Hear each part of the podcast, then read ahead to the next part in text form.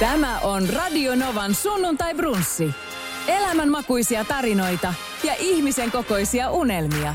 Viikon vieraan kanssa studiossa Esko Eerikäinen. Sunnuntai brunssi. Vieras on saapunut paikalle Jenni Pääskysaari. Tervetuloa. Kiitos. Vihreä viimein. Mä oon tota, tässä, kun aina esitän erilaisia toiveita, että kun, kenen kanssa mä haluaisin olla sunnuntai brunssissa. Ja sitten mä aina kyselen myöskin siis meidän kuuntelijoilta, niin aika usein sieltä tulee, että missä Jenni on, kun Jenni ei ole käynyt kertaakaan sunnuntai vieraana. Niin. Niin nyt sä oot täällä. Mä ajattelin, että et sä koskaan kysy. No hei, mä, oon- mä olisin muistaakseni kysynyt sua monta kertaa. Mä en tiedä, mihin se kutsu on sitten jäänyt matkalle. Höp, höp. Oot sä, tota, niin, sä oot hirveän kiireinen. Ei, mikä tämä on tämä illuusio tästä mun kiireestä? Mä tavallaan tiedän myös, mikä se Okei, on. koska siis aina silleen, että kun ihmisiä näkee telkkarissa, niin. Niin. kun sä oot ollut nyt telkkarissa, niin jotenkin ihmiset olettaa, että se tulee just sillä hetkellä, ja sitten kun niitä kuvauksia tapahtuu, niin sä oot koko aika. Mutta nämä on prokkistyyppisiä juttuja, mitkä kuvataan kerrallaan, Niin. suurin osa niistä. Joo, ja mä oon paljon tätä miettinyt, koska tosi usein, ää, kun mä kohtaan tuttavia kadulla tai Joo. vaikka tuntemattomia tai muita, niin se ensimmäinen reaktio on se, että sä teet niin paljon ja sulla on kiire. Joo. Ja sitten mä voin Esko näin meidän kesken paljastaa. Joo. Mä en ole kauhean kiireinen. Mä okay. yritän pitää huolta, että mulla ei ole kauhean kiire. Hyvä. Ja sitten kun mä teen tälleen ää, yksityisyrittäjänä oman firman kautta kaikki, Joo. niin silloin kun se on mahdollista, niin mä yritän ketjuttaa tekemiset. Että mä en te- sähläisi, tiedätkö, ja sössöttäisi monta asiaa samaan aikaan. Ja se välillä onnistuu aika hyvin. Kauan, tuohon, kauan tuohon opettelemisen vaatii sulta sitä aikaa? Koska monen, monelle toi balanssin löytäminen on tosi hankala. Varsinkin siis yrittäjänä. Mä toimin itsekin yrittäjänä. Niin. Ja sitten väillä tuntuu, että jos mä en ota tota, niin meneekohan muut joku juttu ohi. Tiedätkö, että tulee semmoinen paniikki, että nyt kun on töitä tarjolla, niin nyt tehdään niitä. Ja sitten sä huomaat yhtäkkiä, että oho, mulla on aika paljon töitä, mä en jaksa. Ja mä sanoisin, että siinä pitää antaa itselle vähän armoa, että takapakkeja tälleen niin kuin 25 vuotta työelämässä olleena yli, niin, niin niitä tapahtuu edelleen ikään kuin mokia. Mm. Että mä sanoin, että se pääsääntöisesti onnistuu aika hyvin. Mutta ehkä sitä on vaikeuttanut nimenomaan ikään kuin vähän semmoinen hätä siitä, että onko mun pakko sanoa aina kyllä. Mm. Että mitä jos mä sanon ei, niin sit multa ei enää kysytä. On, on tämmöinen. Ja sitten toinenhan on semmoinen, että nuorenahan sitä on aika kuolematon jotenkin. Että et silloin sitä jakso ja sitten sitä luulee, että jaksaa samalla tavalla. Joo. Niin sitten joutuu jossain vaiheessa ymmärtää, että hei, elämässä tapahtuu muutakin ja mä välttämättä jaksa kaikkea ihan samalla tavalla. Että onhan tämä niinku edelleen opettelua, mutta kyllä mä itteeni taputan selkää, että musta on tullut siinä parempi. Ö, no, jos esimerkiksi sun uraa katsoo, mä katson sitä ihailen. Kiitos. koska tota, niin se on huikea, että mitä kaikkea sä olet tehnyt. Sä oot äärettömän lahjakas tässä sun työssä.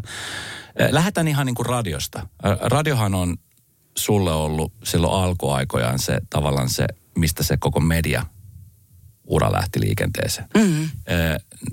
Jonnet ei muista, ne jotka muistaa, niin tietää, että Kiss FM:n aamut silloin oli jotain niin kuin, tämä radio oli silloin mun mielestä kuumimmillaan, kun oli Kiss FM:n aamut ja sitten oli Tenkasen show Energyllä.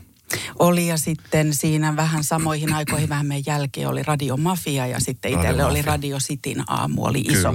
Mutta silloin luotiin sitä aamu show-kulttuuria. Se, se oli nimenomaan se aika, kun sitä niin kuin tehtiin isosti. M- millaisia muistoja sulla on aamuradion tekemisestä? Ja sä teit sitä kumminkin, monta vuotta sä teit sitä silloin. Ootas nyt, kun oisiks mä mennyt, öö, mä olin Laajasalon opistossa radiolinjalla, mistä mä menin työharjoitteluun silloiseen Radio Cityin ja sieltä mut vinkattiin sitten Kissafämmälle uutistoimittajaksi, kun silloinen uutistoimittaja jäi äitiyslomalle. Joo. Tämä on ollut 96-97. Mä varmaan hirveästi valehtele, että se on ollut jotain semmoista. Mä jäin sitten jo 2000 pois, että se oli niin kuin, ei se, ei se niin hirveän pitkä ollut Neljä, viisi se vuotta. rupeama, mutta, mutta tiedät, että kun tekee aamuradioon, niin se tuntuu. Se Ja on- naama näyttää siltä, että sitä olisi tehnyt 40 vuotta. Se on kymmenen vuotta niin kuin niin. ihmisen iässä. Radiovuosissa. Radiovuosissa. Aamuradiovuosissa. Kyllä. Mutta tota, mm, millaisia muistoja? Mä oon aivan järkyttävän kiitollinen, niin kuin jos puhutaan tälle työn näkökulmasta. Mm. Harvalla ihmisellä käy semmoinen tuuri. Mä oon ymmärtänyt sen jälkikäteen, että pääsee jotenkin semmoiseen nimenomaan uuden luomiseen mukaan, johonkin, mitä tukee semmoinen yleinen ilmapiiri, että halutaan kokeilla ja tehdään jotain uutta. Ja mä, se on mun ensimmäinen media työpaikka, mä oon päässyt sellaiseen. Ää, mä oon päässyt tekemään sellaisten ihmisten kanssa töitä, jotka on edelleen mun elämässä mm. ja joiden kanssa mä oon tekemisissä päivittäin niin yksityiselämässä kuin työelämässä tai viikoittain. Ähm, se oli helvetin rankkaa. Mm. Se oli tosi rankkaa ja se ei aina ollut helppoa, niin kuin monellakaan tapaa koska mähän menin tekemään uutisia. Mä olin uutistoimittaja. Mm. Ja sitten asiat lipes siihen, että yhtäkkiä sitä mikkiä avattiinkin enemmän. Sitten tuli, tai Henkka oli siinä ensin. Sitten mun mikkiä ruvettiin avaamaan ja sitten huomattiin, että tämä paisuu, että me tarvitaan tähän. Tuli Tuomas buskeen ja, ja tuotan, niin kuin äänituotantoporukkaa ja muuta, että se rupesi niin kuin leviämään. Mm. Ää, niin että mä oon saanut sellaisten ihmisten kanssa opetella työelämää, opetella radioa, mutta sitten siihen liittyi semmoinen, että kun se lähti paisuun, niin mä olin silleen, että mikä minä olen täällä puhumaan muille ihmisille. Että mähän tulin vaan tekemään uutisia ja kertomaan, mitä maailmassa tapahtuu. Mm. Että eihän mun jutut voi kiinnostaa ketään. Että ymmärrät, että siinä käydään niin kuin... Kyllä elämää opetellaan ja työelämää opetellaan ja radioa Joo. opetellaan samaan aikaan miten, tota, miten no tietenkin aika, aikakausi oli eri ja, ja nuorena niin kuin sanoit, niin jaksaa eri lailla ja on kuolematon, mutta miten esimerkiksi aamutyöskentely, sehän on ihan oma taitolaisa, siis radioaamutyöskentely. Ja siis ihan mikä tahansa, kolmivuorotyö, Kyllä. jos ihmiset joutuu tekemään yötöitä aina niin kuin pätkissä ja sitten taas vaihdetaan päivä, niin se on kanssa ihan oma lajinsa, mutta mi, minkälaista se oli sitten? Tämä kauan sitten kesti palautua, sanotaan näin. Uh, no mä olen varmaan pikkuhiljaa ole Enkä ole ehkä kaikilta osin palautunut täysin. Mä voin tuohon vielä niin kuin palata, mutta tota, uh, se täytyy ymmärtää, että silloin todellakin oli nuori ja se työ, se oli niin myös siistiä ja työ oli niin iso osa sitä omaa elämää ja identiteettiä, mm. että mä elin sitä työtä. Mulla mm. ei ollut kauheasti mitään muuta. Mutta sitähän kaikkea muuta aamuradion tekeminen ei myöskään kauheasti tue. Mm. Ja mä sanon, että mulla oli sellainen, että mä nukahtelin ihan mihin sattuu. Mä muistan, että meitä esimerkiksi jotkut leffa firmat halus viedä tämmöisiin yksityisnäytöksiin katsoa leffoja, että sit mitä me keksittäisiin sen tiimoilta radiossa. Mm. Niin siis mä oon väli kuorsannut siellä, koska mä oon simahtanut kesken sen elokuvan, että se ihminen on siinä vieressä silleen. Sitten mä oon silleen, ei liity mitenkään siihen, että onko hyvä elokuva vai ei, että mä oon vaan niin helvetin väsynyt. Ää, auto kun käynnistyi, niin mulla niinku saman tien, että sä kuolat rinnuksilla ja silmät kiinni ja poski putoo. Ää, ja sitten tämä on ehkä hyvä esimerkki, että silloin ö, mä revittelin keskiviikkoiltaisin ja katsoin Ali McBeal-nimisen TV-ohjelman, joka tuli 90. Että se oli raju ilta. Et ei siinä hirveästi mitään muuta elämää ollut. Living on the edge. Mm. Mutta siis tota, en tiedä kuinka paljon sä edelleen esimerkiksi tänä päivänä kuulet sitä, mutta tehän silloin aikoinaan teidän ryhmä – Kiss FM-kanavaa. Ja ylipäänsä niin kuin siis radion tekijänä, mutta siis myöskin kuuntelijana, niin tehän teette jotain todella ainutlaatuista, mikä on edelleenkin, voi sanoa, että niin kuin historiallista. Että tavallaan keksitte tai toitte Suomeen sellaista konseptia, mikä ei, ei ollut aikaisemmin missään. Että et radiosta yhtäkkiä tuli muutenkin kuin vaan musiikin ja uutisten niin kuin palvelija. Että siellä oli niin kuin viihdyt, viihdykettä. Että se oli semmoinen ohjelma, että ihmiset heräs kuuntelemaan ja, ja kuuntelujat oli tosi pitkiä. Se oli jotain niin kuin semmoista ainutlaatuista, mikä, tota, niin, mikä monelle vieläkin resonoi. Joo, sä oot ihan oikeassa. Joskin sitten mun täytyy sanoa, että mä tuun semmoisesta kodista, jossa radio on aina ollut päällä. Mm.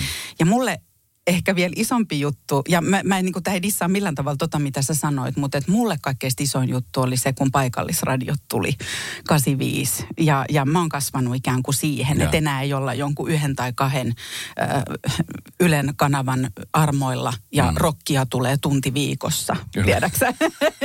ni, ni, tai että levyraati tulee kerran kuussa, tai hittimittari tulee Kyllä. joka toinen viikko, tiedäksä? Että et, et, se paikallisradio, ja, ja niistä ihmisistä tuli mulle mulle sellaisia, joita mä kuuntelin ja ihailin ja, ja seurasin sitä kulttuuria. Että mulle, mun elämään radio kuulu tosi voimakkaasti mm. jo ennen sitä.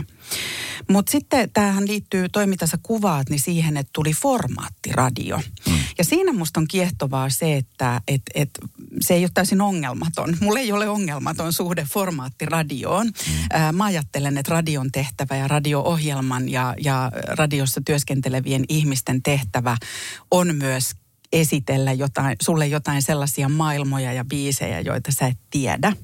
Mutta formaattiradiohan tutkittua musiikkia, ää, tietyn pituisia spiikkejä, tietyt sää sanotaan ja kellonaika Kyllä. sanotaan ja näin. Ja mä ymmärrän, mihin se perustuu. Mm. Mutta meissähän oli vähän semmoista kapinahenkeä, mm. että Suomessa sitten huomattiin, että kun me, meitä vähän, me saatiin kuraa siitä Henka ja Tuomaksen kanssa, että meidän spiikit oli vähän pidempiä kuin mitä oli. Mm. Kun on mennetty tai välillä voidaan soittaa joku biisi listan ulkopuolelta, niin sitten kun se näkyykin positiivisesti kuulijaluvuissa, niin tiedätkö, mehän vähän paukuteltiin henkseleitä, mm. että Suomi onkin tämmöinen maa, Kyllä. että täällä halutaan kuulla, mitä puhutaan. Mutta sitten aikaisemmin sanoit tuosta, että aamuradio – ja aamu- ja vuorotyön tekijät, niin mun täytyy myös sanoa, että se oli yksi hienoin juttu siinä radiossa ja on mun mielestä edelleen. Että kun välillä tuntuu, että puhuu yksin tai kaksin tai kolmin jossain kopissa ja kukaan muu hullu ei voi olla hereillä. Niin tiedätkö ne palautteet niiltä mm. pullakuskeilta ja roskakuskeilta ja Kyllä. jonkun, tiedätkö, pitkän matkan ajajilta – kun ne on sille, että, että mulla on sellainen olo, että te olette mun kavereita tai hitto mä myöhästyin töistä, kun mun oli pakko kuunnella tämä juttu loppuu radiossa. Mm. Niin noi oli semmosia, jotka itselle jäi mieleen ja tuntuu, että me tehdään jotain tärkeää. Että ollaan mukana kaverina mm. ihmisten arjessa. Mä totani, äh, aika useinkin äh, yritän päästä niin kuin siihen maailmaan. Ja niin kuin sanoit, se on ihan totta, että sit kun, kun sä teet formaattiradio ja on tutkittua musiikkia ja meillä on musiikkipäälliköt, jotka tekee niin kuin äärettömän kova duunia. Että jos sieltä soi vaikka Adam Lambertia, niin se ei tule sen takia, että se on musapäällikön mielestä omasta mielestä hyvä biisi, vaan se on tutkittu biisi. Niin. Ja se on semmoinen, mikä toimii esimerkiksi vaikka Radionovassa, mm-hmm. mutta se ei välttämättä toimi Radio Cityssä. Niinpä. Niin tota, mutta aika usein mä myöskin mietin sitä kapinahenkeä ja, ja tota, niin mietin myöskin sitä, että kuinka tärkeässä roolissa esimerkiksi äh, radio on siinä mielessä ihanaa, että sä saat sen palautteen aika nopeasti. Joo. Tosin kuin esimerkiksi vaikka telkkarissa, että jos sä oot vaikka kaikki, tai tota, mikä tahansa ohjelma, vaikka arpajassa, hmm. niin se palaute tulee vasta viikkojen jälkeen sulle korviin, tai se ei tule sillä hetkellä. Mutta tota, niin, ö, mä muistan joskus elävästi sen, kun te teitte aamulähetystä, ja se oli muistaakseni siis USAn suurlähetystössä jotain tapahtunut. Oliko joku, olikohan se ollut niin, että joku presidentti oli käymässä täällä tai jotain, tai presidentti – Ahtisaari oli menossa sinne ja mä olin just siinä edustalla ja sitten mä pääsin soittaa teille lähetykseen. Oot sä soittanut meille, Mä oon soittanut Esko? teille ja tota, mä muistan sitten, kun mä puhuin Henka ja sun kanssa ja, ja tota, mä annan reportaasin siitä, että mitä tällä hetkellä Kaivopuiston USA-lähetystössä tapahtuu. Ja se, oli to, se, oli, se, oli, se oli tosi hieno hetki eh, radiokuuntelijan, että pääsi mukaan osaksi sitä teidän juttua. Ja aika usein, kun mä teen radiota ja mulla joku soittaa, niin mä menen siihen maailmaan että et, et tämä ei ole vain yksi soittaja, vaan tämä on soittaja, kenelle tämä puhelu merkitsee tosi paljon. Ja sitä kautta sitten, että taas saa sitä, sitä niin kuin, sitä tatsia siihen tekemiseen. Koska aika nopeasti, kun sä teet jotain töitä, niin sitten se muuttuu jossain vaiheessa semmoisessa niin kuin rutiinin tekemiseksi. Ja mekin tehdään lähetyksiä joka päivä ja on live-lähetystä, niin sitten jossain vaiheessa tulee semmoisia turtumia. Niin mä yritän aina herätellä itteni näillä asioilla. Niin kiitos siitä, koska nämä on semmoisia, itselle semmoisia peilipaloja, mitkä sieltä aina niin kuin korostuu esiin. Kiitos niin paljon Esko, kun jaat tämän. Ja mulla meni koko iho ihan silleen kanarian lihalle, koska tämä on mun mielestä... Ja mä sanon, että mä kerron tämän Henkalle. Koska mä, mä antaisin tästä kreditit Henkalle tosi paljon. Että Henkka ajatteli, että no ensisijaisesti opetti meille sen ja me yhdessä opeteltiin, että kuulijat on kaikkein tärkeintä. Mm. Se, kenelle tätä tehdään, että mitä kuulijat tästä saa. Ja se näkyy myös niin, että kuulijat oli mukana tekemässä mm. sitä ohjelmaa. Että jos meillä oli kilpa, meillä oli kaiken maailman kilpailuja aamussa, niin se Kyllä. pääpaino ei ollut siinä kilpailussa ja siinä, että joku voittaa palkinnon, vaan siinä kohtaamisessa. Kyllä. Missä sä oot, mitä sä teet, missä sä kuuntelet kuuntelet meitä, mit, mitä sulle tänään kuuluu. Ja, ja, ja se, että sä et ole myöskään ainoa media-alan ihminen, joka jakaa tällaisen, että on soittanut meille ja halunnut olla jotenkin mukana Mukaan. siinä. Mm, yeah. Ja, ja tämä lämmittää mua tosi paljon, koska tiedät hyvin Esko, että mediaa välineenä voi käyttää monella tapaa. Hmm. Ja mä oon oppinut ja on silleen pölypallo ja dinosaurus, että mä ajattelen, että tämä on tosi arvokasta aikaa ihmisen elämään. Hmm. Että meillä pitää olla vastuu siitä, miten me tämä käytetään. Kyllä. Sä oot ihan oikeassa sen mm. suhteen. Ö, radiosta kun jäit, jäit pois, niin, tota, niin ö, oliko se helppo päätös jäädä pois? Kumminkin suosio oli kova, ohjelmasta puhuttiin koko aika. Mä muistan teidän viimeisen lähetyksen. ja tota niin, mi- miten sitten niin jääminen pois, niin kuin, mitä sitten tapahtui sen jälkeen? Joo, Uh, hyvä kysymys. Mä en muista meidän viimeistä Ja toi kuvaa ehkä sitä, että ehkä oli jo korkea aika sitten jäädäkin pois. Mutta tota, hitto mä olin nuori. Mä olin 25. Hmm. Ja mä jäin niin kuin siitä, siitä pois. Uh, se niin kuin monet isot päätökset elämässä, niin harvoinhan ne on pelkästään hyviä, pelkästään huonoja, tai pelkästään helppoja, tai pelkästään vaikeita. Tämähän on hyvä ainakin itseni ollut ymmärtää se oli siinä mielessä helppoa, että et, et mä olin aika poikki ja sitten mä olin vähän, ei ole tarkoitus kuulostaa epäkiitolliselta, mutta mä olin, mä olin vähän järkyttynyt siitä ikään kuin julkisesta huomiosta ja siitä, millainen ilmiö me oltiin synnytetty. Että se tuli vähän silleen kufaksit jätteenmäelle ää, pyytämättä ja yllätyksenä. Ja mä huomasin, että tämä ei ole musta kaikilta osin kiva ja hyvä.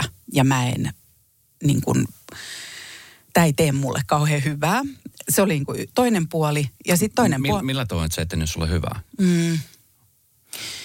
Koska siis siihen aikaan, tämä oli 90-luvun, 2000-luvun taitteessa. Mm. Somehan ei ollut vielä tässä vaiheessa millään mukana. Et se, et se, se huomiohan oli siis niin kuin päivälehdissä ja, ja se, se huomio oli sitten erilainen, mutta se oli aika iso, te olitte tosi iso ilmiö sillä. Joo. Miten se vaikutti niin kuin suhun sitten? Mm. No mä en itse, kun mä en itse ole semmoinen ihminen, että mua kiinnostaa sellaiset muiden ihmisten asiat, joista he ei halua kertoa. Ja, ja mä kunnioitan toisen ihmisen rajoja. Ja.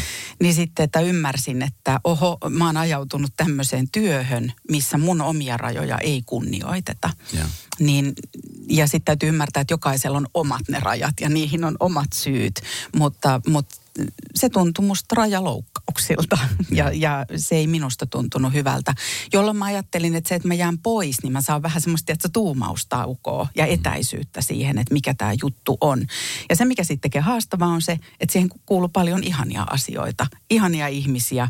Mun päivät oli mahtavia. Mm. Mä opin joka päivä jotain uutta. Mä oon loputtoman kiinnostunut asioista ja sitten koko se yhteisö, mitä siellä töissä oli. Ja sitten kun se on niin omituista, että 25-vuotiaana, vaikka on ollut mukana tekemässä jotain noin makeita juttua ja onnistumista, niin sittenhän tulee semmoinen, että nyt kun mä jään pois, niin onko mua sen jälkeen olemassa? että et onko mua sen jälkeen töitä, että mitäs mm. tässä sitten alkaisi. Että onhan siinä monenlaisia juttuja, Kyllä. niin kuin aina tuommoisissa isoissa elämänmuutoksissa.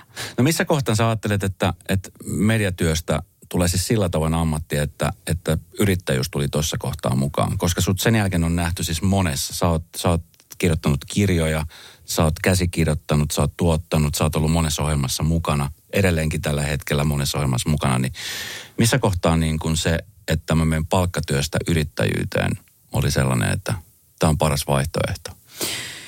Ja sehän ei ollut ihan noin suoraviivasta, mutta täytyy sanoa, että mähän on mennyt sitten Essun taas sun, että välillä ikään kuin firma on ollut pöytälaatikossa ja mä oon mennytkin taas kuukausipalkkalaiseksi johonkin. Ja, ja si- siihen tietysti vaikuttaa monet asiat, että mikä on milläkin hetkellä kan- kannattavinta. Että ei se ollut ehkä noin suoraviivasta. Öö, mutta... Mm, nyt jos mä oon sille ihan rehellinen ja mietin, niin se ei ole ollut missään vaiheessa ikään kuin semmoinen kauhean tietoinen ja kirkas ajatus, että kyllä, t- tätä minä tulen tekemään ja tähän mediaan minä jään. Ja se myös kertoo siitä, että mä jotenkin välillä ihaillen ja sille monttu auki kuuntelen jotain meidän alan ihmisiä, jotka on silleen, että minä tiesin jo 13-vuotiaasta, mihin minä menen. Ja minä tein jo omia radio-ohjelmia viisivuotiaana kasetille ja Kyllä. sitten minä tiedän, että minä menen tuonne, sitten minä menen tuonne ja sitten minä menen tuonne ja sitten elämä on täydellistä. Mä en ole osannut tuollaista ollenkaan. Mm. Johon on liittynyt se, että mä oon vähän ollut mun mielestä välillä semmoinen lastulainehilla. Että puhelin on soinut ja mä oon vastannut ja joku kysyy, että hei, meillä olisi tämmöinen idea tämmöisestä kirjasta, voisitko sä kirjoittaa tämän? Ja sitten mä oon vähän silleen, öö, en ole ikinä kirjoittanut, mutta jos te luotatte muhun, niin hitto, että pelottaa, mutta okei, voin mä. että on ehkä tar- joku, niin kuin, mulla on ollut se onni, että ehkä ympärillä on ollut ihmisiä, jotka näkee minussa jotain sellaista, mitä mä en itse ole osannut kuvitella. Radio Novan sunnuntai brunssi. Tiedätkö mitä? Mm. Mulla oli viime viikolla Alma Hätönen täällä. Joo, mä kuuntelin. Ja Alma äh, sanoi ihan täsmälleen samantyyppisesti, että, että silloin kun hän, mä ihailen myöskin Almaa tosi paljon, ja hän sanoi, että, että hän, hän ei myöskään tajunnut sitä potentiaalia, mitä hänessä oli, vaan ympärillä olevat ihmiset näki sen. Muutama ihminen, ei mm. kaikki. Ja, ja se oli loppujen lopuksi se, joka hänet veti niin kuin esimerkiksi tähän radiomaailmaan. Joo. Se on jännä juttu, koska siis kouluissa, mullakin on tällä hetkellä 13-vuotias lapsi, joka, joka unelmoi tulevaisuudessaan e, erilaisista asioista. Joo. Väillä se haluaa olla laulaja, väillä se haluaa olla eläinlääkäri. Mm. Mutta jossain vaiheessa sitten, kun alkaa lukio olemaan jossain kohtaa, niin pitäisi alkaa miettiä, mitä sitä oikeasti tulee olemaan isona. Mm. Ja monelle se on sellainen asia, mikä ahdistaa, että kun ei oikein tiedä, että mikä tulee olemaan isona. Mäkin vasta tajusin nelikymppisenä, että hei, mä haluan tehdä radiota. Joo. Ja tota niin, 40 vuotta mä tein kaikkea muuta tajuamatta, että nämä ei ole mun juttuja. Niin tota niin, öö, tämä on semmoinen tilanne, mikä varmaan monia ahdistaa vielä aikuisiellä. Monet tekee niin kuin työtä vaan sen takia, että saa sen palkan. Ja sekin on ihan fine. Sekin on fine. Ei, ei siinä ole mitään, mutta enempi mä ajattelen, että mä otan ton ahdistuksen siitä, että miten... Että just jos on näitä ihmisiä, jotka ikään kuin tietää, että mitä heistä tulee isona, niin aivan hyvä. Mm. Mutta mä väitän, että meitä on enemmistö, mm. jotka ei olisi tänä päivänä voinut kuvitella, miten mm. se esimerkiksi työelämän polku menee. Kyllä. Ja, ja nyt jos, sul, nyt jos niin kuin aletaan jo yhdeksännen luokalla ikään kuin tai jopa aikaisemmin, että mitä sä valitset, mihin sä menet, tämä määrittää sun elämää ja sun pitää tietää. Ja mä oon vähän silleen, että kukaan meistä ei voi tietää. Ja mä uskon, että on aika paljon tämmöisiä mun kaltaisia ihmisiä, jotka ei, että voi kiinnostaa monet asiat, mutta ei osaa selkeästi unelmoida. Mm. Mä oon aina ajatellut, että mun elämä on vähän silleen, niin kuin kuulostaa rajulta, mutta vähän silleen näköalatonta. Että mä oon vähän mennyt aina silleen puolipäivää kerrallaan. Sen takia mä jotenkin, mun tekis mieli sanoa sellaisille, joilta tivataan vastausta tai jo, jo, joita se ahdistaa – että ei osaa vastata siihen, että mikä musta tulee isona. Niin mä oon niin kuin miettinyt, että on, mulle on esimerkiksi tärkeämpää se, että hakeudu muiden ihmisten ja kiinnostavia juttuja tekevien ihmisten ää, seuraan. Älä niin, että sä yrittäisit hyötyä heistä tai ajattelisit, että he yrittää hyötyä sinusta, vaan kurkottaudu niin muita kohti. Koska mm. mä sanon Esko, että sä et olisi siinä enkä mä olisi tässä ilman muiden ihmisten apua. Mm, kyllä. Ää, eli olenko sellainen tyyppi, mm. kenen kanssa halutaan vaikka tehdä asioita ja, ja onko noin semmoisia ihmisiä, kenen kanssa mä haluan tehdä, on niin kuin yksi. Ja sitten tähän liittyy se, että jos joku kysyy tai ehdottaa sulle jotain, niin vaikka pelottaisi ihan helvetisti, mm. niin sano johonkin, että joo. Koska mä oon oppinut tekemällä mm. asioita. Et, et ennemmin niin kun, ne on mun mielestä tämän kaltaisia juttuja, jotka auttaa luovimaa. Ja välillä vähän pidempien mutkien kautta ja välillä vähän suore, suorempia reittejä pääsemään, selvittää, että mitä mä osaan, mitä mä haluan tehdä, missä musta voi tulla hyvä. Mm. Onko sulle tullut, Jenni, jossain vaiheessa joku semmoinen tilanne, tai varmaan on tullut, mutta missä tilanteessa missä on tullut semmoinen, että että kun sä selkeästi oot rohkeasti mennyt eteenpäin ja rohkeasti ottanut asioita vastaan. Mutta onko joskus tullut semmoinen juttu, että ei, tätä mä, tää, tää, ei, tää ei ole mulle, tai tää on vähän liikaa? Kyllä mä oon sanonut myös, en mä kauhean rohkea aina ollut. Et sen takia mä yritän rohkaista muita ehkä ole vähän, vähän rohkeampi. Että kyllä mä oon myös jänistänyt. Ja mulla tulee mieleen ihan sellainen, että, että kun äsken mm, aikaisemmin puhuttiin siitä, että mitä radion jälkeen tapahtui. Ja tota, Äh, mulle tuli sitten, siitä meni jonkun aikaa, kun mä olin radiosta pois ja sitten tulee puhelu äh, Saku Tuominen Broadcasters-nimisestä tuotantoyhtiöstä soittaa ja on silleen, että kiinnostaisiko sua telkkarityöt, että mulla voisi olla sulle TV-ssä duunia ja sitten kun mä silleen hyperventiloin silleen, että apua siis Saku Tuominen soittaa Broadcastersilta ja toivuin siitä ja kävin tapaamassa, niin mä sanoin, että ei. Ja se oli nimenomaan sen takia, että mua ahdisti oman naaman näyttäminen televisiossa ja, ja se ikään kuin se niin kuin julkinen puoli siitä työstä. Okay. Niin mä sanoin ei. Mutta Sakupa ei jättänyt sitä siihen, saakelin konna, vaan antoi vähän ajan kulua. Ja sitten hän sanoi, että no nyt olisi kyllä tämä kiinnostava juttu, että tuuppa tapaamaan tämmöistä yhtä ihmistä ja juttele hänen kanssaan. Hmm. Ja hänellä on siellä, äh, tota, silloin oli Broadcastersilla tämmöisenä propellihattuna Jari Keränen niminen kaveri, pitkän linjan toimittaja, monen ohjelmaformaatin takana, menestysformaatin takana Suomessa nyt, mutta ei ehkä vielä ihan silloin. Ja mä menin tapaamaan Jaria ja mä puhuin hänen kanssaan. Ja mulla tuli semmoinen olo, että mitä jos mä uskaltaisin, koska mä voin uskaltaa tällaisen ihmisen kanssa – että mä luotan häneen ja mulla tulee sellainen olo, että hän pitää mut turvassa. Mm. Ja mä oon viimeksi vi- eilen ollut Jarinkaa tekemisissä. Meillä on yhteinen idea, mitä me niin työ, työmielessä mietitään. Yeah. Eli tämä musta toteutuu, että mä oon luottanut johonkin ihmisiin ja, ja se on semmoinen rihmasto ja verkosto, joka ulottuu tähän päivään. Mm. Ö, Eli sanoin ei, mutta lopulta sanoin kyllä. Eli selkärankani on Esko Veetabiksia. no ei, miten, miten esimerkiksi se Jenni on muuttunut varmastikin, tämä en tiedä yhtään, mutta miten se on muuttunut? Sä sanot sitä, että silloin kun sä esimerkiksi vaikka teet radiota 25-vuotiaana, niin elämä oli, oli niin kuin työnteko ja se työnteko oli, oli sitä elämää, sitä elettiin niin kuin työn kautta. mä jotenkin, mulla tulee heti mieleen tässä mun, meidän naapuristudiossa on Energin aamun Juliana Jokela ja Niko Saarinen, jotka on aika lailla samanikäisiä ja mm. jotenkin he elää myöskin sitä arkea niin. Mutta missä kohtaa sitten esimerkiksi tajusit sen, että elämä ei vaan voi pelkästään olla työnteko, että, että siitä elämässä on paljon muutakin asioita? No sehän oli osittain myös se olosuhde, että kun jäi siitä, jäin siitä aamuradiosta pois, niin tajus, että täällähän on tätä elämää, että asioita voi tehdä. Et, et, Voi mennä leffan nukahtamatta. Nimenomaan, että ei, et ei aina kuorsaa leffassa ja, ja niin kuin näin. En mä oikein tiedä. On työ edelleen iso osa mun elämää, mutta se ei... Siinä on muuttunut semmoiset ikään kuin...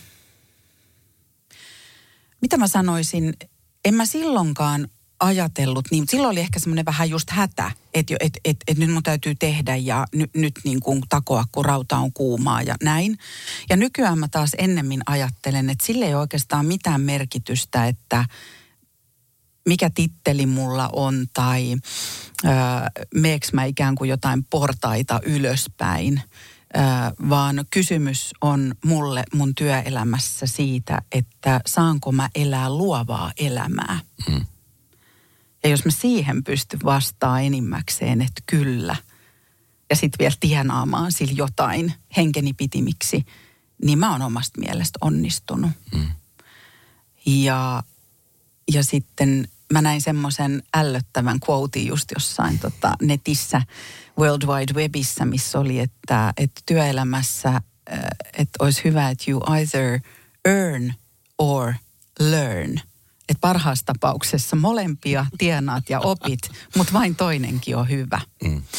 Ja mä ihan vilpittömästi vähän niin pysähdyin se äärelle. Ja nyt kun mä käsikirjoitan yhtä uutta TV-ohjelmaa, joka me pannaan ensi viikolla purkkiin, mä oon, mä oon ollut niin kiitollinen, että mä oon kirjoittanut, niin mä oon oppinut koko aika uusia asioita. Mm. Ja se riittää mulle. Se on oikeastaan ihan sama, että tuleeko siitä hitti siitä TV-ohjelmasta vai ei. Mm anteeksi nyt vaan.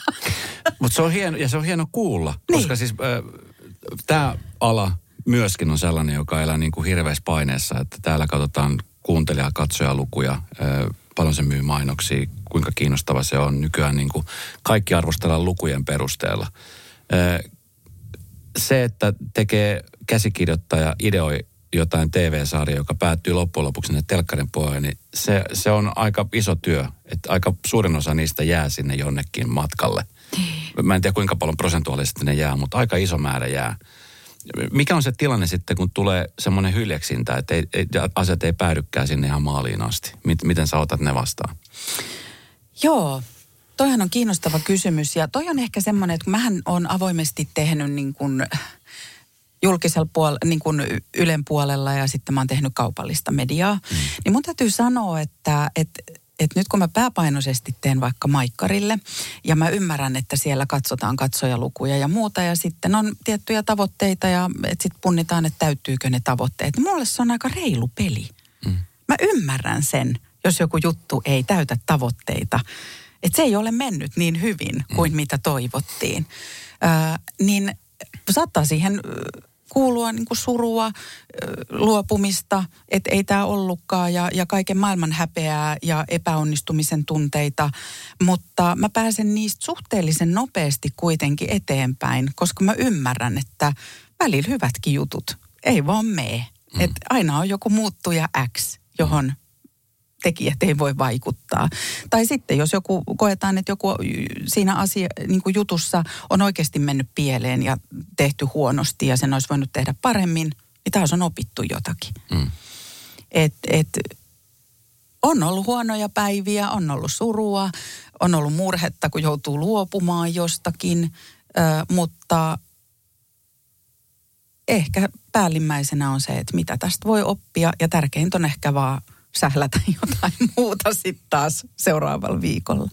Jos sä et olisi päätynyt merialalle, ja sanotaan, että jos radion jälkeen sä et oiskaan lähtenyt tekemään jatkamaan sitä tätä uraa, mm-hmm. mikä se olisi ollut se toinen vaihtoehto? Kun sä, sä sanot, että sä, sulla on ollut niinku semmoinen näköalaton, niin oliko sulla siinä kohtaa niinku mitään sellaista?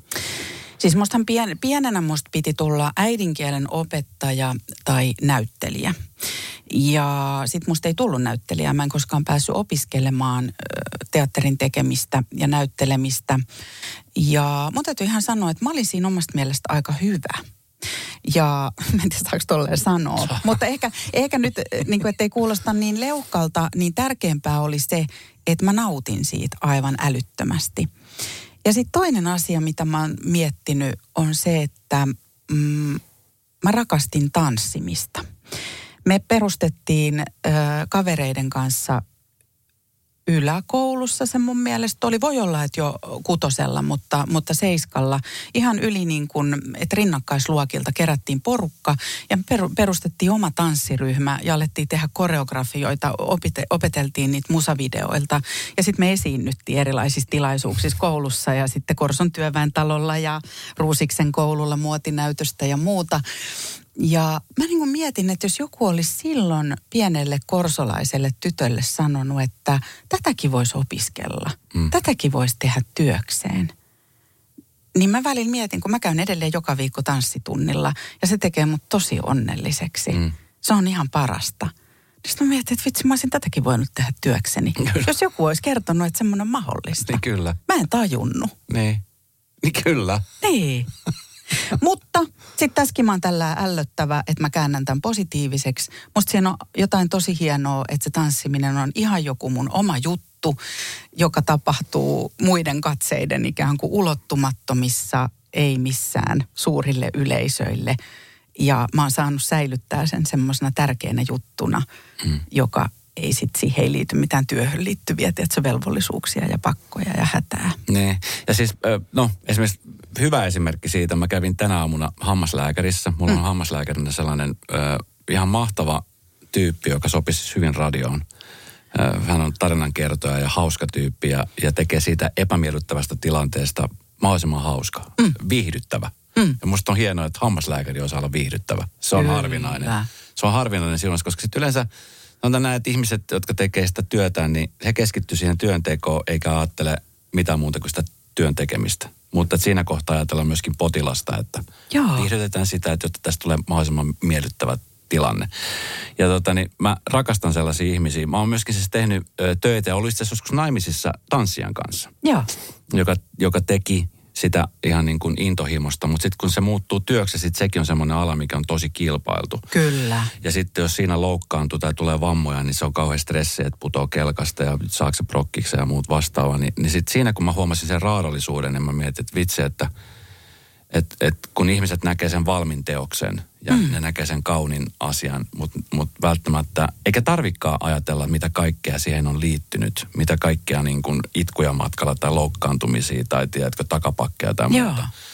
Mutta mut siinä sivusseuraajana oli, oli sillä väellä hirveätä katsoa niitä, niitä tilanteita. Et, et onneksi sit niinku, sulle tuli sit semmoinen viikoittainen harrastus, jota on, Joo. jota on myöskin kiva tehdä.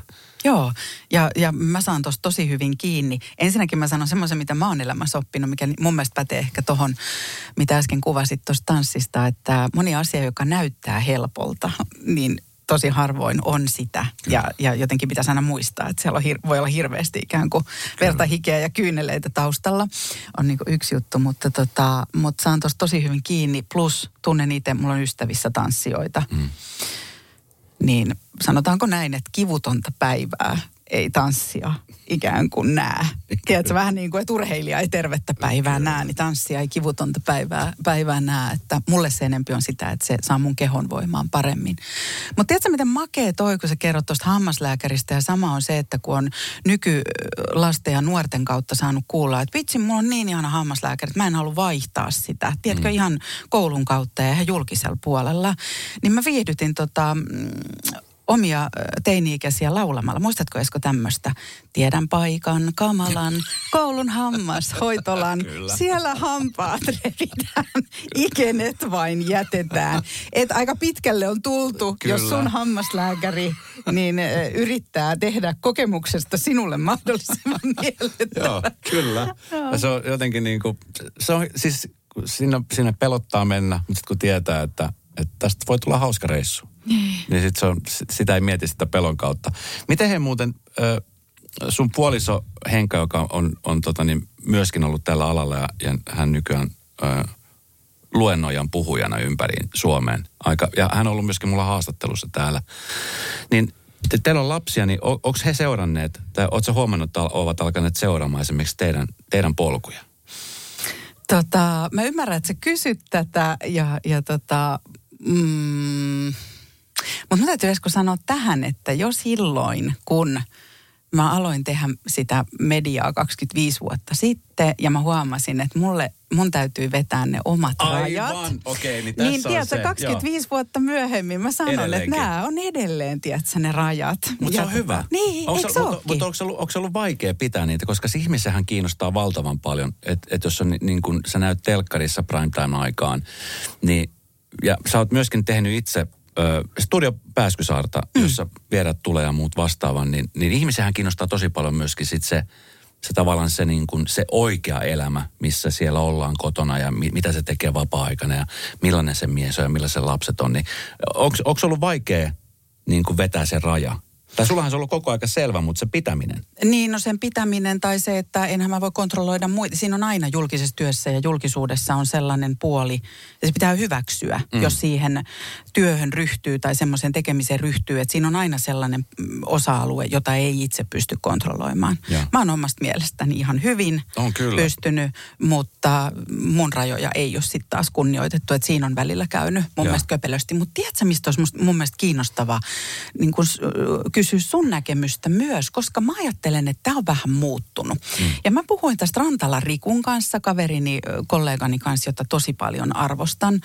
Ää, niin mä sanoin, että se on tapahtunut ehkä muutos. Mä ensin sanoisin, että se, että on tullut sosiaalinen media mm. ja tosi monet julkisuuden ihmiset ja, ja ihan mun ystävät ja kollegat, jotka tekee julkista työtä, niin heillä on suora väylä kertoo omista asioista ja omasta elämästä. Kyllä. Ja tosi monihan kertoo, ihan Kyllä. tutut ja tuntemattomat. Ja se on ihan heille mun mielestä fine. Musta tuntuu, että mun kohdalla se on vaikuttanut niin, että mä saan olla enemmän rauhassa.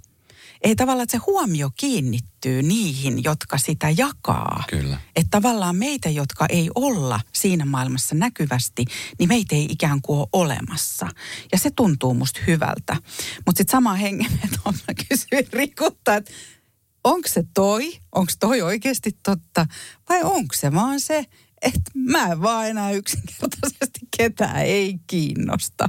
Että tavallaan, oh, toi on jo niin nähty ja toi on niin kuultu ja toi ei kuitenkaan sano yhtään mitään ja ei toi tule kuitenkaan haastatteluun, että ei sitä jaksa kukaan kuunnella, kun ei se puhu yksityisasioista. Niin se voi olla tietysti kombo näistä molemmista asioista. No mitä Mut Riku kiinni tosta? Sain kiinni, sain Joo. hyvinkin kiinni. Mitä Riku? No se oli samaa mieltä, että se on ikään kuin helpottanut sitä, että, että ehkä sellaiset ihmiset, jotka valitsee, että ei kerro niin paljon, Mm. niin, niin niitä rajaloukkauksia tehdään vähemmän. Miten sä itse seuraat esimerkiksi somea? Mm. Kun, kun sä seuraat, niin koska niin kuin sanoit, niin sehän on siis muuttunut valtavasti. Se on muuttunut siis sekä hyvän suuntaan, mutta myöskin huonon suuntaan. Hyvän suuntaan mun mielestä se, että, että sä, ää, jos fanitat jotain asiaa tai sä seuraat jotain asiaa, niin, niin sä pääset aika lähelle Kyllä. olematta lähellä. Kyllä, ja ilman välikäsiä. Ilman välikäsiä. Mm. Ja sitten huonommassa tapauksessa se, se tuo sulle liikaa informaatiota, millä sä ajattelet, että mä olisin selvinnyt ihan hyvin ilman tätäkin tietoa. Tiedätkö? Että, Niinpä. Ja sitten tulee niin paljon, että, että sit se kuluttaa Joo. tosi paljon. Niin mit, miten sä, ensinnäkin mitä sä seuraat somessa? Joo. Mähän olin tosi aktiivinen ihan silloin niin kuin Facebookin alkuaikoina ja Twitterin alkuaikoina. Ää, mä rakastin sitä, mitä, mitä sosiaalinen media silloin alun alkaen oli. Mä on tämmöinen taas tässäkin asia, asiassa pölypallo, että mä oon silleen, ah, oispa 2007, kun ihmiset kertoi, mitä ne on leiponut ja Joo, oli, oli tökkäyksiä Facebookissa. Tökkäykset isosti takaisin heti ja vähän sassii, Esko. Lampaita aletaan heitellä. Tota, mm, Mutta sitten just tuosta syystä, mitä sä sanoit, niin, niin mä huomasin jossain vaiheessa, että okei, mä en pysty kontrolloimaan tätä, mitä mun silmille tulee. Eli joku algoritmi päättää, mitä mä näen. Mm ja millaiseksi ikään kuin mun kupla muodostuu. Mä tein helvetisti töitä sen eteen, että mä olisin pitänyt ne ohjat omissa käsissä, mutta siitä tuli mahdotonta. Ja sitten mä ihan tein tällaisen niin kuin, punnitsemistoimenpiteen omassa elämässä, että kumpaa tämä some ö, tuo enempi mun elämään hyvää vai huonoa. Ja vastaus oli, että huonoa jolloin mä jäin pois. Mä lähdin Facebookista, mä lähdin Twitteristä ja voin sanoa, että en ole kaivannut, eikä minua kaivattu. Mutta tota, mulla on Instagramissa privaatti tili, jossa lähinnä mun äiskä tykkäilee, että mitä sieniä mä oon kerännyt. Mutta tietenkin mä sit seuraan siellä, niin kuin mitä ihmiset tekee ja näin. Mutta kyllä mä myös huomaan Esko sen, että jos mulla tulee tuommoinen reaktio, että öö, nyt tulee liikaa, nyt mm. mitä, ja, tai mulla herää joku, tiedätkö, mä en ole yhtään kateellinen ihminen oikeasti, enkä, enkä näin. Niin jos mä huomaan, että mut nousee tämmöisiä ikäviä tunteita, niin mä oon silleen, että ehkä mä oon täällä vähän liikaa. Ehkä mm. mä seuraan vähän liikaa. Sitten mä otan etäisyyttä. Mm. Ja, ja tota, tartunkin ennempi, niin kuin ennemmin kirjaan kuin siihen puhelimeen. Ja no, toi ensinnäkin hyvä, että sä sanot, että, että nousee, koska monet, monet ei sano sitä ääneen. Mm. Että tommosia ei niin hyviä piirteitä, mitkä välttämättä ei tajunnut itsessä olevan, nousee sieltä esiin ja ihmettelee, että miten, mit, miksi mä ärsyttää toi tyyppi tai miksi. Mutta sitten silti seurataan ja se herättää paljon, paljon sellaisia niin kuin tuntemuksia. Mi, miltä se tota niin, Miltä se jättäytyminen tuntuu pois? Koska mä, mä, mun tekosyy itselleni on se, että mä oon somessa sen takia, koska mulla on pakko olla, koska mä teen mediatöitä. Mm. Se on mun tekosyy.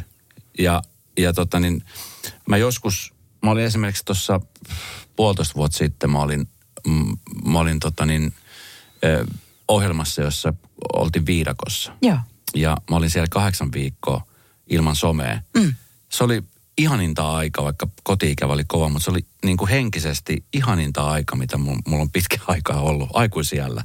Kun ei ollut, tiedätkö, ei ollut sitä niin kuin, että mä avaan nyt sähköpostit, katon kännykkää, että mitä siellä tapahtuu. Ja kun ei ollut mitään sellaista, mä tiesin, että mun ei tarvinnut tehdä sitä. Niin se oli jotenkin, mä nukuin hyvin, mä näin hyviä unia. Joo. Öö, mä keskityn ehkä enemmän ympärilläni oleviin ihmisiin, niihin tilanteisiin. Niin mä mietin, että onko, sitähän se varmasti on. Ja nyt mä tota, tämäkään ei ole niin yksiselitteinen juttu, mutta mä saan, kiitos kun jaat ton. Ja, ja sitten mä sa, saatan sanoa vähän raflaavasti, mä sanon, että mä teen mediatyötä mm-hmm. ja, ja mä teen sisältöjen kanssa työtä ja mun mm-hmm. pitää tietää, mitä maailmassa tapahtuu. Vaikka mä en ole julkisesti somessa, niin mä luotan semmoiseen se Nassim Talebin ajatukseen, että ne asiat, joiden kuuluu tavoittaa sinut, niin ne, tavoittaa sinut tavalla mm. tai toisella. Kyllä. Ja tämä on näin. Ja sitten mä haluan sanoa myös semmoisen, että et, et kukaan ei – niin kuin vaadi tai oleta minulta. Mä kuuntelin lauleja Alman äh, tota, sunnuntai-brunssin. Ja mul, mul, kun hän on niin upeasti mun mielestä vetänyt niitä omia rajoja ja miettinyt, että mikä on mun mielenterveydelle hyväksi mm. tai ei, niin mun särähti niin korvaan, kun hän sanoi, että mun täytyy, artistin täytyy olla somessa ja täytyy. Ja mä ymmärrän, että sitä vaaditaan joiltain. Mm. Se kuuluu siihen. Mutta se sama aikaa tuntuu musta surulliselta, koska mä itse ajattelen, että multa ei kukaan kyllä vaadi ja mm. pakota. Että et mä vähän niin kuin kyseenalaistaisin sitä, mm. että vaikka olet mediatyöläinen, niin onko siellä pakko olla Kyllä. ja miksi on. Ja sitten kun sä sanoit, että mitä, mitä tota, mitä se, miltä se tuntui jäädä sieltä pois, niin mä myös sanon ihan rehellisesti, että mulla oli aluksi tosi yksinäinen olo. Mulla oli niin kuin, ja sen vastaparina oli, että mulla oli hi, niin kuin, että hiljai, oli niin kuin hiljaisuutta. Ja se on semmoinen kohina, joka jää pois, niin se aluksi on ikään kuin se kohinan poisjääminen niin kuin kirkuu. Ja siihen liittyy semmoinen yksinäisyyden tunne. Mm.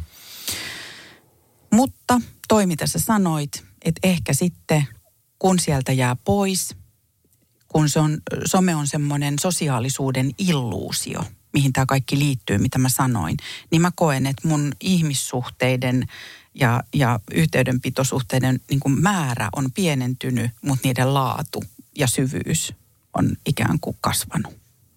Hienosti kiteytetty. Mm. Miten äh, sä, sä teet mediaa ja käsikirjoitat asioita ja teet TV-ohjelmia. Miten sä tekijänä niin näet, mihin tämä kulku on menossa? Koska meillähän ihmisillä, tiedätkö, tämmöinen palava tarve palata nostalgisiin asioihin. Ysäribuumia oli kuumimmillaan ja Joo. on edelleenkin Suomessa tosi ko- kova juttu. Nythän se on rantautunut Tanskaan ja Ruotsissa on kanssa ollut. Niin palataanko me kohta myöskin sit siihen, niin kuin, siihen alkukantaiseen tilanteeseen, jossa... Koska nyt esimerkiksi mä siis havainnut siihen, että nyt esimerkiksi on trendinä, ää, mä näen nämä trendit mun tyttären kautta, että, että nyt on trendinä semmoiset puhelimet, jossa ei ole mitään muuta kuin ominaisuutena soittaminen. Joo. Ja se on musta hieno trendi. Joo. Mä ihmettelen vaan, että miten TikTokkaat sitten pystyy, koska he ei pysty, mutta et, et, et jo siellä, kun nämä nuoremmat määrittelee trendejä, niin se alkaa nousee sieltä, niin luuletko, että me palataan siihen jossain vaiheessa? Tuo on musta hirveän vaikea kysymys ja ikään kuin semmoisena jo joku lähentelee viittäkymppiä, niin on vähän jo kokemusta siitä, että asiat menee jotenkin aalloissa. Mm. Niin kyllähän aina usein tulee joku vastareaktio. Ne. Mutta sitten mä ajattelen samaan aikaan, että tämä maailma on niin niin kuin, että skaala on mieletön, että, että kaikkea voi olla samaan aikaan. Mm. Että, että on tämmöistä somettomuuden tai älypuhelin, mm, niin kuin ilman älypuhelinta elävien niin kuin ryhmiä ja muita. Ja sitten mä ajattelen, että on taas osa jengistä, joka menee vielä syvemmälle siihen päätyy. Mm. Öm, ja sitten nämä on musta silleen vaikeita sisällöntekijänä ja mediantekijänä, että on mä jo vuosia ajatellut, että mä oon ta- tavallaan takara, että ne mikä mut on tavoittanut on se, että perinteinen telkkari kuolee, radio kuolee, kirjoja ei lue kukaan. Ja sitten mä oon silleen, öö, tota, en mä hirveän fiksusti ole tässä niinku valinnut, että jos mä oon tämmöisissä kuolevissa bisneksissä. Mutta jollain tapaa toi, mikä ei myöskään ole ongelmaton, vaikkapa toi kirjamaailman muutos ja äänikirjojen suosio. Mutta sitten täytyy myös miettiä, että mitä hyvää siinä on. Jotain semmoisia asioita ja trendejä ja ilmiöitä tulee, joita me ei osata vielä ennustaa. Mm. Ja silloin mä tukeudun tällaisen hälinän keskellä, niin mä itse median ja sisällöntekijänä ajattelen, että tarinat on ja tarinoiden tarve ja, ja tarinan kertojat, niitä tarvitaan aina. Mm. Muoto vaan ikään kuin vaihtuu. Kyllä. Et silloin itse mulle tekijänä on mukana, niin kuin on, on tärkeää olla mukana ja ymmärtää, mitä tapahtuu ja mitä muotoa kohti mä ehkä uskallan mennä. Mm. Ja mihin mun ei tarvi lähteä mukaan. Tuossa alussa, kun puhuttiin siitä illuusiosta, että kaikki olettaa, että sä oot nyt hyvin kiireinen. Ja sit sä, sä et välttämättä ole aina hyvin kiireinen, mutta nyt tällä hetkellä telkkarissa esimerkiksi pyöri, just eilen katoin Aarepaja. Katoitko? Katoin ja tota niin, me oltiin mun äitini kanssa silloin, taisi olla ihan eka tuotantokausi. Se oli eka kausi, joo. Kiitos Se oli siitä. mahtava. Edelleenkin se valokuva löytyy kotota. Ja äitini, joka tota, niin oli silloin siinä ohjelmassa mukana, edelleenkin muistelee sitä. sitä hetkeä, kun me oltiin siellä Toi on kuvaamassa. parasta.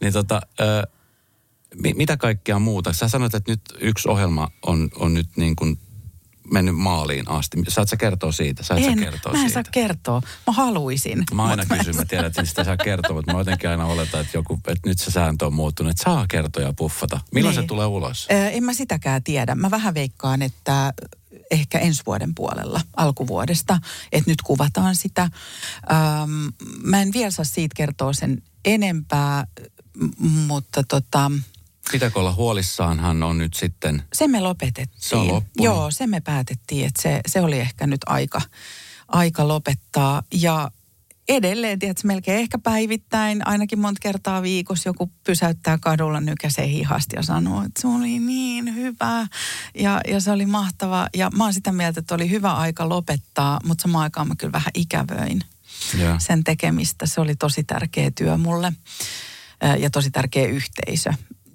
oli se ja sitten ne kommentit, mitä ihmisiltä saa. Kyllä. Mutta sitten kun me ollaan ensi viikko, jos mä selviin siitä niin kuin sut sille tolkuissa, niin, niin tota, sitten ehkä just tuohon, mitä mä aikaisemmin sanoin, että täytyy olla mukana siinä, että mitä tapahtuu, niin mä, mä mulla oli itsellä semmoinen idea, mua alkoi kiehtoa semmoinen tarina, tosi tarina, tosi mysteeri viiden, noin 50 vuoden takaa.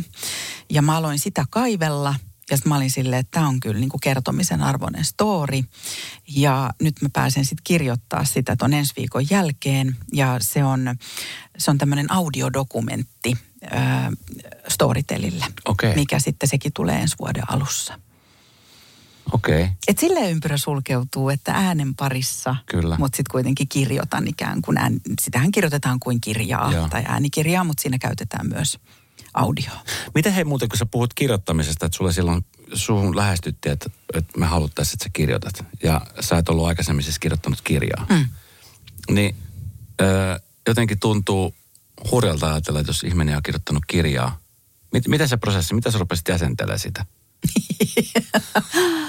Uh, no siitä on jäänyt ehkä sellainen, mä ajattelen, että, että toimittajan työhän on sitä, että kuka tahansahan voi kutsua itseään toimittajaksi, joten minäkin ajattelen, että mä oon niin ammatti-identiteetiltäni ehkä pääosin toimittaja tai sisällön tuottaja. Ja mun tapa edelleen lähestyä asioita on se, että mä luen ihan helkkaristi Joo. siitä asiasta ja tutkin ja otan selvää.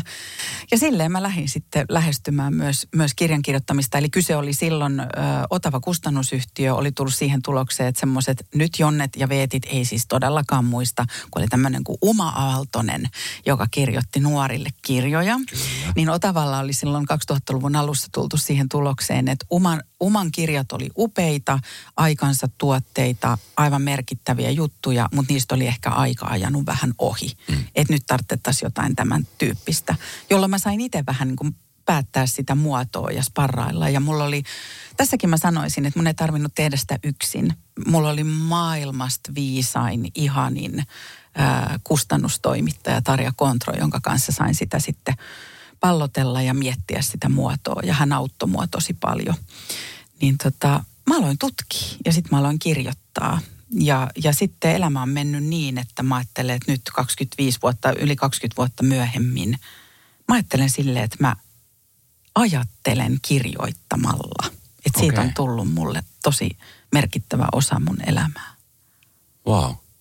Mä tuossa viime vuonna, se oli koronan jälkeen, kun mietin tuossa tulevaisuuden suunnitelmia, niin meidän toimitusjohtaja Sami Tenkanen kysyi multa, että missä sä Esko näet itse kymmenen vuoden päästä?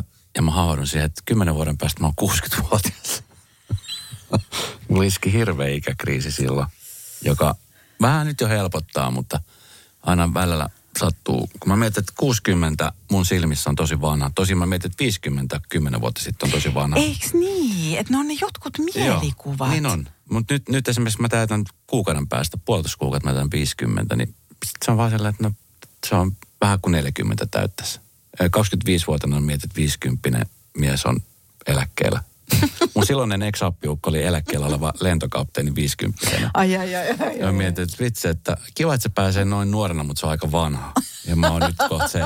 Missä sä itse haluaisit nähdä itse kymmenen vuoden päästä? Apua, Koska kiitos sä, kun sä, jaoit ton. Niin. Uh, no hitto, kun nämä on ne kaikkein vaikeimmat Ai, kysymykset, niin Esko, kun mä en osaa sille siitä. ajatella, niin. mutta tota, mitä hitsiä mä sanon? Mm, mä näen edelleen itseni tanssisalin peilistä hymyilemässä hikisenä ja opettelemassa koreografiaa mä en aio sitä lopettaa. Siisti. Mitä muuten, mitä tanssilaji sä, mitä, mitä sä treenaat? Kyllähän persettä pitää kunnolla heiluttaa, että kyllä se katutanssia yes. on ja biitti pitää olla yes. ja hyvät musat. Ihan älytön. Mahtavaa. Niin, maailma olisi vähän parempi paikka, jos kaikki vähän heiluttaisi persettä. Kyllä, ja, mm. ja kävisi vähän joraamassa ja Kyllä. koska tota, musta oli ihana eilen itse asiassa, kun mä, mä tota, niin kävin siirtämässä mä oon nyt ollut viikon verran tuossa keskustassa ex-vaimon luona, niin tota, katuparkkien etsiminen on tosi hankala. Ja mm. mä olin sakkopaikalla, mä oon, nyt mä lähden yöllä tai illalla etsiä paikkaa. Ja sitten siinä lähellä keskusta Johanneksen kirkon vieressä on joku tämmöinen teräs, jossa oli tanssia. Se on siinä Design-museon Design edessä, edessä olava. Mikä Kyllä. se on se juttu? Mä en tiedä, siinä on erilaisia ryhmiä, siinä on tanssiopetusta, Joo. eri tanssityylejä. Kyllä. Välisin se on jotain, tiedätkö, lattaria, Kyllä. välillä jotain genreä, mitä mä en tiedä, ja välillä ihan, tiedätkö, suomalaista iskelmää. Ihan täynnä. Aivan täynnä. Siis oli, mä eilen jäin, siis mä ajoin auton parkkiin, mä tulin takaisin ja jäin istumaan ja seuraamaan, kun ihmiset tanssii. Se oli eri ikäisiä, eri, eri tasoisia. Eri tasoisia. Joo. Musta mä ajattelin, että, että, että, että täällä kuvataan jotain ohjelmaa, että täällä on Joo. pakko olla joku. Mutta siis he oli siellä ja mä, mä vaan ihastelin sitä touhumaa, että vitsi, että tämmöistä pitäisi olla niin kuin joka kaupungissa, joka nurkassa. Koska aikaisemmin oli lavatanssit. Niin oli, on edelleenkin, ja edelleenkin muuten. On. Joo, että joo. se kulttuuri elää vielä, mutta mutta oli jotenkin ainutlaatuista. Mä olisin, että onpas siistiä, että siellä oli. Ai sä huomasit kanssa? Mä on siis, no mä asun siinä lähellä, niin, niin mä kuljen siitä ohi. Ja minä ja monet muut, ja etenkin nyt Helsingissä on tosi paljon turisteja, Joo. jää katsomaan Kyllä. ja taputtaa Kyllä. ja hymyilee. Ja tiedätkö ne jotenkin ne tanssijoiden ilmeet, kun Joo. miten ne on lähekkäin ja, ja hymyilee Joo. ja musiikki vie. Ne on tosi kauniita hetkiä. Kyllä, koska mä yleensä sellainen, että mä menen istuin johonkin kahvilla ja seuraan ihmisiä. Musta on ihana seurata, mitä ympärillä tapahtuu. Mutta tossa mä olin eilen ja mä katsoin just niitä pareja, kun siellä yksi pari veti ihan sille tosissaan. Ja, vähän niin kuin, ja sitten toinen oli ihan, että ne oikein niin katteli vähän, mitä muut teki. Ja, se oli erilaisia tyylejä, mutta kaikki oli siinä mukana ja läsnä. Mä olin silleen, että vitsi, tätä lisää nimenomaan, joka paikkaan. Nimenomaan. Koska sit, sitä kaivataan. Hei, ennen kuin mä päästän sut, mm. niin tota... Mikä toi on? Tämä on tämmöinen siis Eh, mun edesmennyt ihana tuottaja Petra Piipari silloin aikoinaan keksi, että että sunnuntai brunssi saada lisää syvyyttä, kun pannaan tämmöisiä kysymyksiä, vaikeita tai helpoja kysymyksiä, että sun ei tarvi Esko niitä itse kysyä, vaan että kun se vieras tulee, niin hän itse kysyy itseltään ja vastaa. Kova. Ja tota niin, ö, olen tätä perinnettä nyt sitten alkanut uudestaan vaalimaan. Ja meillä on tässä muutamia. Niin ota sieltä, Jenni, yksi kysymys. Yksi vaan. Yksi vaan. Ja tiedätkö, mä haluan sanoa tässä kaivaessa, että tota, Ää, lämpimästi muistan Petraa ja ollaan tavattu, me ollaan oltu niin sanottuja dance moms Kyllä. jossain vaiheessa, niin, niin kuin tuli nyt lämpimät muistot Kyllä, mieleen. Petra oli mm. ihana ihminen. Mikäs kysymys sieltä tuli? Oo, tää on vaikea, tää on paha. No. Erikoisin herkku, mitä syöt.